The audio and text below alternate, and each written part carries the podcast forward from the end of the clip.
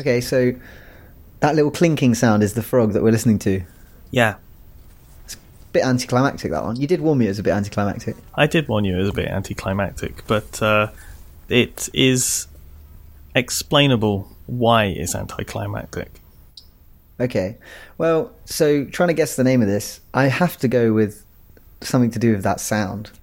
I would describe it as like a clink. Does the name of the frog relate to the sound?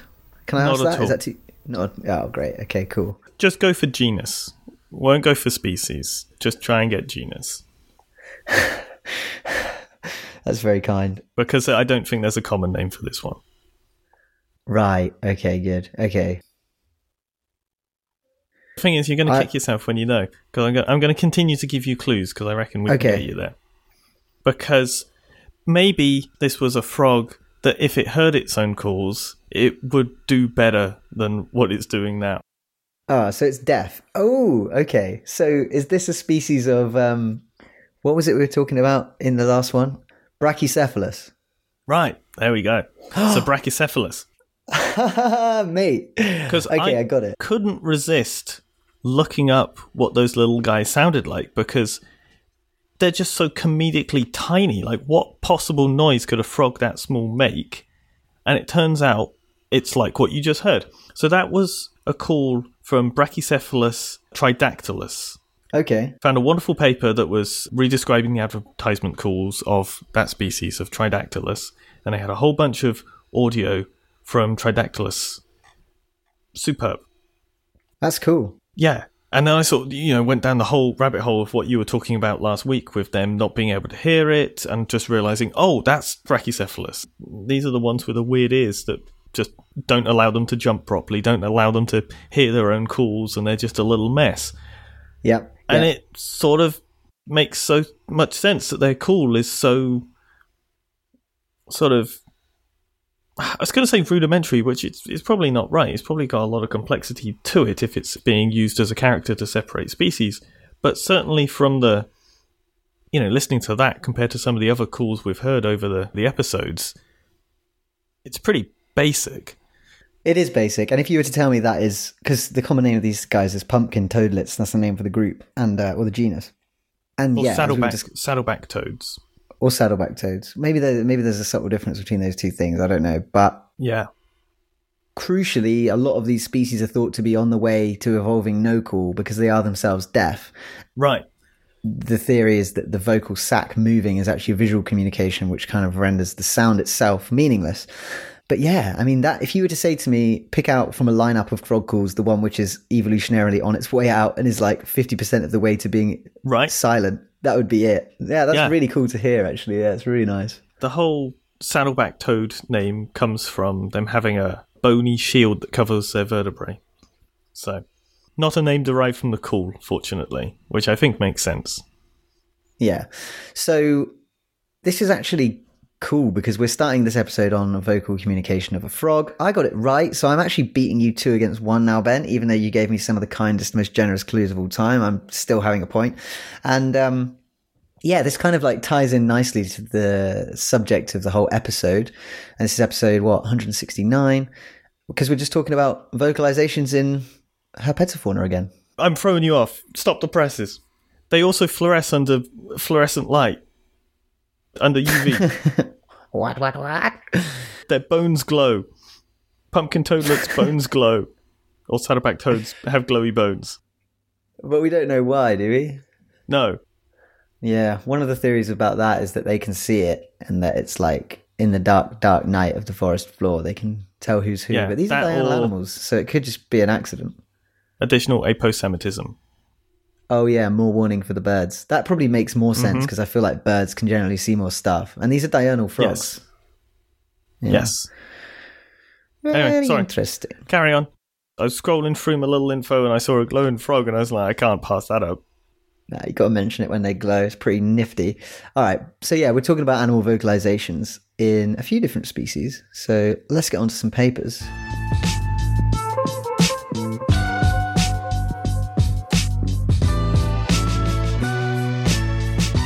All right, so this first one is by Brumm and Zollinger, published in 2017. Vocal plasticity in a reptile. Bang! What a title. Pro- published in Proceedings of the Royal Society B. What's a If you want to get into Proc B, Who knows? who cares? It's general. It's for a general audience. Put it in your journal. It's a good one. So that's what they've done, and they got it in Proc B. So fair play. This is about vocal plasticity, so the ability to change the sounds you make based on what's going on around you. So they talk about this thing called the Lombard effect or the Lombard reflex, and this is the Yes. evolutionary. Sorry, evolutionary, involuntary tendency of speakers to increase their vocal effort when speaking in some a sort of loud area to enhance the audibility of their voice. So I like thinking about humans as the animals that we are. And for humans, the Lombard effect, so when we're talking in a loud environment, we do all kinds of different things to our voices which aid us in being heard. We'll speak more loudly. We shift to a higher pitch. We increase the duration of vowel sounds. And beyond that, those are kind of Lombard effect things. But we also use more lung capacity and we also tend to use more exaggerated facial expressions all of these are means by which we kind of try and make ourselves understood in a loud environment. hmm Obviously, we don't generally talk about humans in this podcast. We talk about reptiles and amphibians. So, on to some stuff about lizards. This paper is actually about a gecko, and we're talking about a lizard here with a very recognizable call. Arguably, I don't know if you can think of any with more. With a more recognizable call, I would argue this has probably got the most recognizable call of any lizard. Yep. Probably any any reptile or amphibian anywhere. Definitely. And yeah, it's the tokay gecko, gecko gecko. The scientific name of the tokay gecko is gecko gecko, so it's the OG gecko, much like Naja Naja last week was the original snake, and much like Bufo Bufo is the original toad. Here we've got the original gecko, gecko gecko. And I don't mean that in the sense of like it evolved first or anything scientific like that. I just mean it got the name. So it's the champion of all geckos. And um, yeah, the cool, the cool is a series of, yeah. And I mean, it may, they are, they are champions. They're Like, wonderful. They're pretty They really are, yeah. They're great. Yeah, they're a joy to see, and they're super common. So anywhere you go where they live, you'll probably see one. They love houses, but yeah. So the call is like a they call it a series of cackles followed by some syllables. And the most striking thing about this call is that it's onomatopoeic. So it sounds like not only the word gecko but also the word tokay. So whichever way you kind of interpret it, you can go either way with it. It's either like a tokay or a gecko, depending on. I mean, there's a bit of individual variation. I've noticed variation between them. But let's hear that call and um, see if you think it sounds more like gecko or toke. First, you have the cackles. It's a bit of cackling. Bit chickeny, that one. There it is.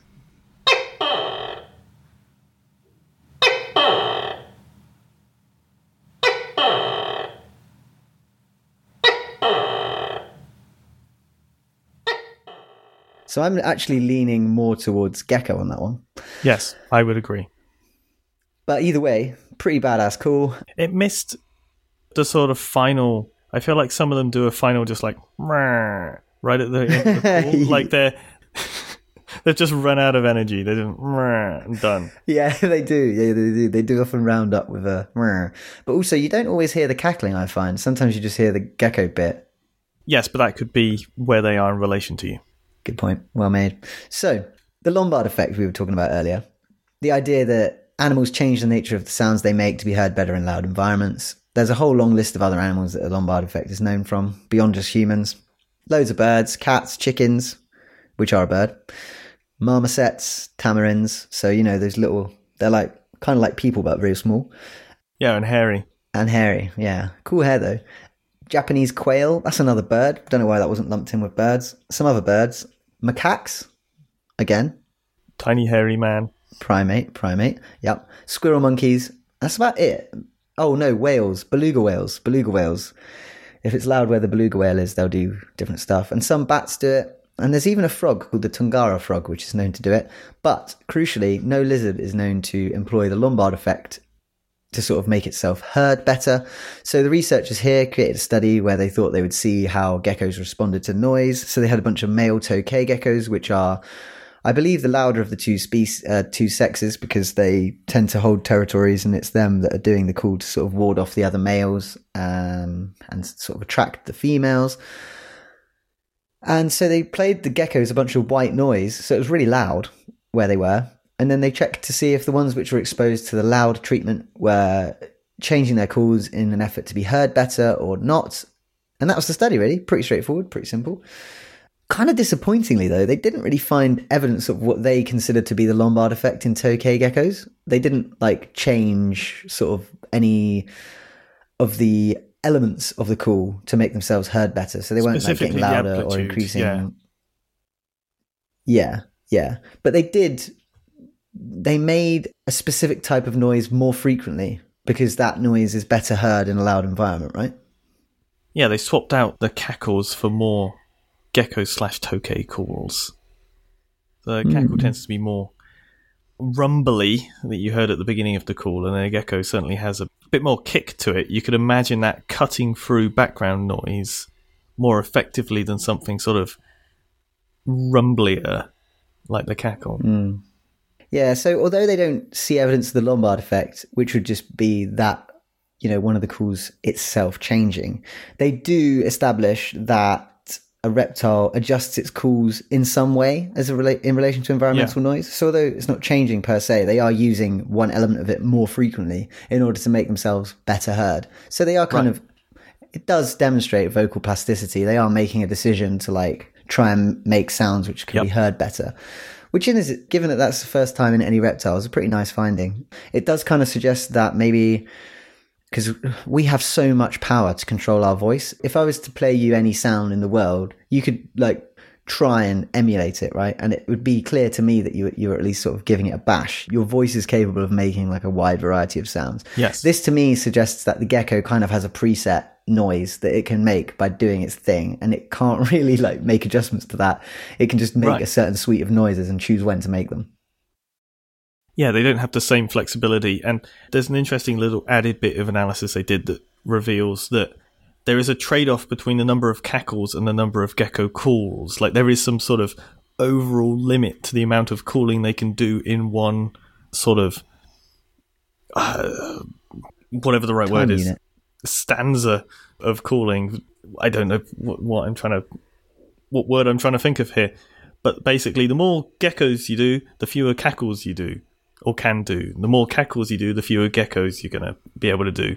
So it's they're suggesting that maybe there is some fundamental limitation to the amount of noise or calls that can be done in one bout from these lizards.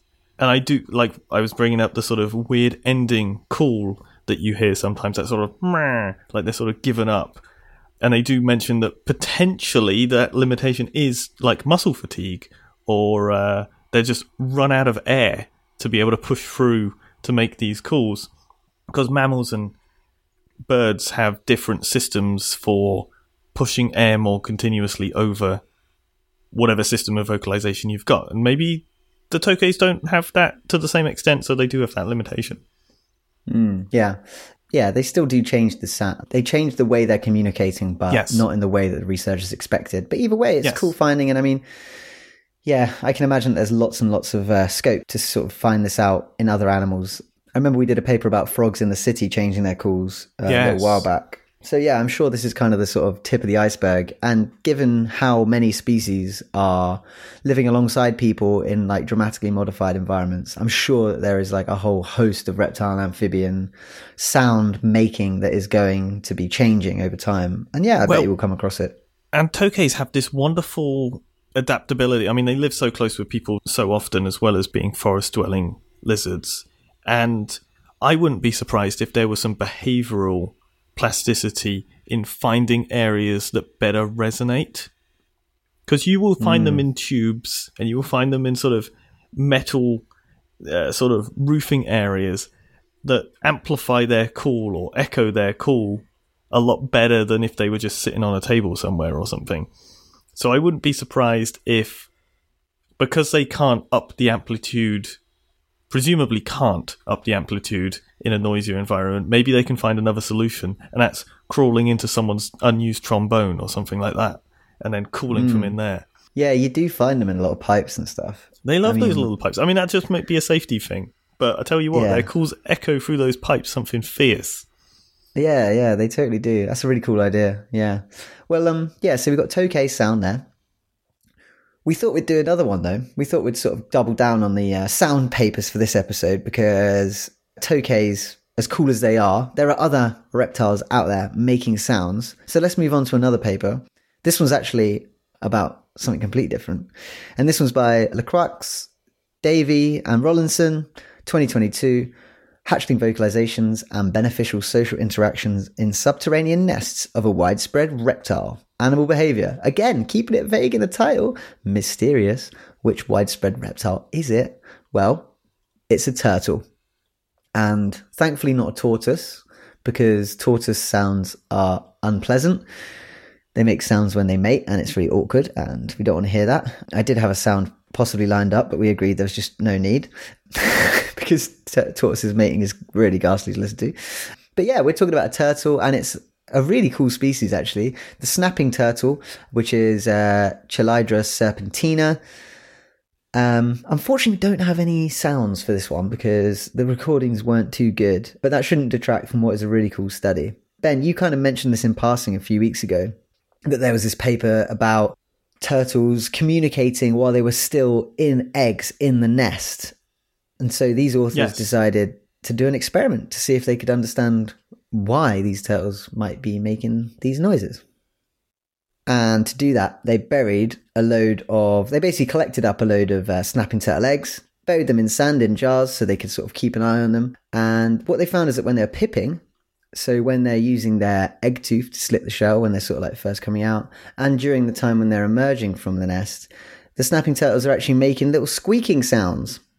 They're, I think that's the best way to describe it too. They're sort of like little, sort of cheeps or or squeaks, or they're not. Again, I, I feel like with the frog call at the beginning, they're not particularly sophisticated sounding calls, but that might just be the way they're sort of subdivided up with the recordings. They're sort of like a click, yeah, a click, a chip, a chirp. Yeah, it's just like a little squeak. And so what they were looking at was to see essentially they kind of thought that the chirping that they're making, these little squeaks, might be a signal to the other turtles that it's time to hatch. Like, okay, right, let's get squeaking. Everyone in the nest knows it's time to hatch. Then if we hatch all at the same time, it'll be sweet because the predators won't be able to gobble us all down. Right. However, they did find some stuff that was interesting about the fact, you know, the, the noises, but they didn't find that it affected the timing of hatching. So even eggs which were kept alone would still hatch at the same time, sort of with the group, more or less. But they did find out some other stuff for example, eggs seem to hatch more quickly when they're in a group, and the babies generally seem to be heavier when the eggs were kept in a big group rather than kept in solitary conditions surrounded by fake eggs, which is kind of. What did they call that? There was a specific term that they were using for Sorry, the. Yeah, it was like social something. Sorry, I've completely thrown you off and, and not had the. That's all right. The term to hand, but there was a there was a term they were using for. Uh, what, for the benefit to the eggs of being in a group? Yes. Social facilitation. That's the one. Social facilitation. Thank you. Yeah. Apologies. Yeah. yeah, which is interesting because, you know, they hatch faster when they're communicating with each other through the eggs, so it would appear, which is kind of nuts. Like, how is that happening? Yes, it sort of implies that without the calling, they're sort of ready but not motivated. Yeah, it's a really weird but one. One must be motivated at some point to start calling and to start going, right? Yeah, it's a difficult one, and and the fact that their babies are heavier as well is just like how. What's the mechanism controlling that? super weird. Yeah, like, hard to get your head around. Honestly, it's one of those papers where the heavier one I could understand if it was like decreasing stress. What was it? Two, three episodes ago, we were talking about the snakes and the social buffering of having fellows nearby Mm. And I wonder whether this is also something along those lines because we know turtles are making use of that whole. If you have all your young turtles bust out the nest and make a break for the water at the same time, the sheer number of them sort of means that some of them will make it there and not all get uh, sort of taken by by various beach predators before they can reach the water. So maybe there's some sort of mechanism for them to be reinforced to stay together, something reinforcing that, that will to stay together because it's such a beneficial strategy getting to the water. Mm, yeah. And yeah. it just also happens to be a lower stress thing, and therefore they get bigger and off they go. Yeah, I mean, yeah, if they're less stressed, they're probably, yeah, they're spending more energy on growth potentially. Yes, Um, yes. But yeah, it's one of those papers where the idea behind it that they were using the calls to all come out together was so compelling. You just think, oh yeah, it'll be true, but it isn't. It isn't true at all. And the, you know, the same is actually true for sea turtles because sea turtles that they were thought to be um, synchronizing hatching, but not the case. They think that for sea turtles, they think it's actually just byproducts of other processes. Like they're moving Yeah. around, they're just like stretching out, and as they're hatching, they're probably exerting themselves, and they're just making squeaks because they're trying hard. You know, like like people grunting when they lift weights. So they kind of in sea turtles they think that they're mostly just grunts, whereas here they've actually provided some evidence that in snapping turtles the uh, hatchlings are coming out with some benefits. They're hatching more quickly and they're bigger, but yeah, it's still still a bit of mystery really. And one thing I would say as well is that the snapping turtles they were testing for evidence of like synchronicity of hatching. So are they sort of communicating to hatch at the same time? And these were clutches of eggs that were hatching over the course of two weeks. So they're not exactly if they you know they're not timing it well. And obviously they decided that that wasn't the purpose of the calls anyway. But yeah it does kind of make you think like it kind of almost surprises me they still did this study because if the eggs were hatching as collectives over only two weeks i mean it doesn't sound like it's going to help you with predators that much if your brothers and sisters hatch 10 days later but i guess they're all kind of probably hatching around a center point within two weeks but still. Right, you imagine a sort of normal distribution around a, Yeah. a given point, right? Yeah. yeah yeah. But well, it was a relatively small sample of, of nests, too. So, yeah. But listen if anyone ever comes up to you and says hey guess what? Sea turtles they communicate in the nest to synchronize their hatching. You just say to them no no no. They don't. It's a myth but it is a pervasive myth and uh, it's a myth that we must quash so that's up to everyone what do we. I'm going to be. Quash it, Ben. Look, don't start talking to me about absolutes and ecology. I don't want to hear it. We got to quash this. I'm just wondering about other species. That's all I'm saying. Look, for the time being, we can quash, quash, quash, and then when the truth comes out, we can un- try and undo all the quashing we've done. all right. Yeah. All right. As long as we're on the same page. So, um, yeah, I think we've just had two really interesting papers about vocalizations in, in reptiles here. We did a Patreon episode for Jafe, didn't we, on uh, reptile vocalizations not that long ago. So I'm sure he will have enjoyed this one. But yeah, this was really cool. Have you got anything else on the sounds that tokay geckos make or the sounds that baby turtles make in the nest? No, I don't think so. I think they just both these papers are great question generators as well as you know they've answered something really neat. But I desperately want to know more about both the situations, Yeah, particularly the too. turtle one where there's a change in like the complexity of the calls. Like they, the earlier on they're making one type of call, later on they're making different types of call, Hmm. and you sort of is that just testing out their vocal range maybe, or is that actually have some sort of meaning and the different calls mean different things. There's so much more to dig up. Yeah, it is fun when the answer to a like a big ecological study is just they're just grunts, mate. like get over it, as it was with the sea turtles. But again, there might be They more can't be though. There must be something going on there for them to change. If an alien was studying me, right, when I get up from my chair, I've got a bit of a bad back in a minute, so I go like this. Oh, Right, You know- because you have a bad back. yeah. But what's that doing? not doing doesn't it- serve any function. Yeah. Doesn't serve any But- function. No, but it's connected to something else, right? okay, yeah, I've kind of played. Yeah, right. Yeah, okay. That was a bit of Uh-huh. a Mm-hmm. Yeah. yeah. The, the aliens now know Carry I have on. a bad back. Yeah. Maybe the turtles Okay. making cool type six have have you know their feet are got pins and needles or something. It's possible. Yeah. Anyway, let's draw a line under these vocalizations. Have you got any other business for this episode? Not this time though. I don't think I No. do. Nor me, mate. Just uh plodding along. So um yeah. I think that we can say if you want to get in touch with us, you can. We're on herphighlights at gmail.com. If you got any corrections, if you want to ask us a question, or if you have anything else, just get in touch. We're on social media. You can find us on there. Shouts to the patrons at patreon.com slash herphighlights. Love you guys. And yeah, we will be back next week. Thanks for listening. Thanks for listening.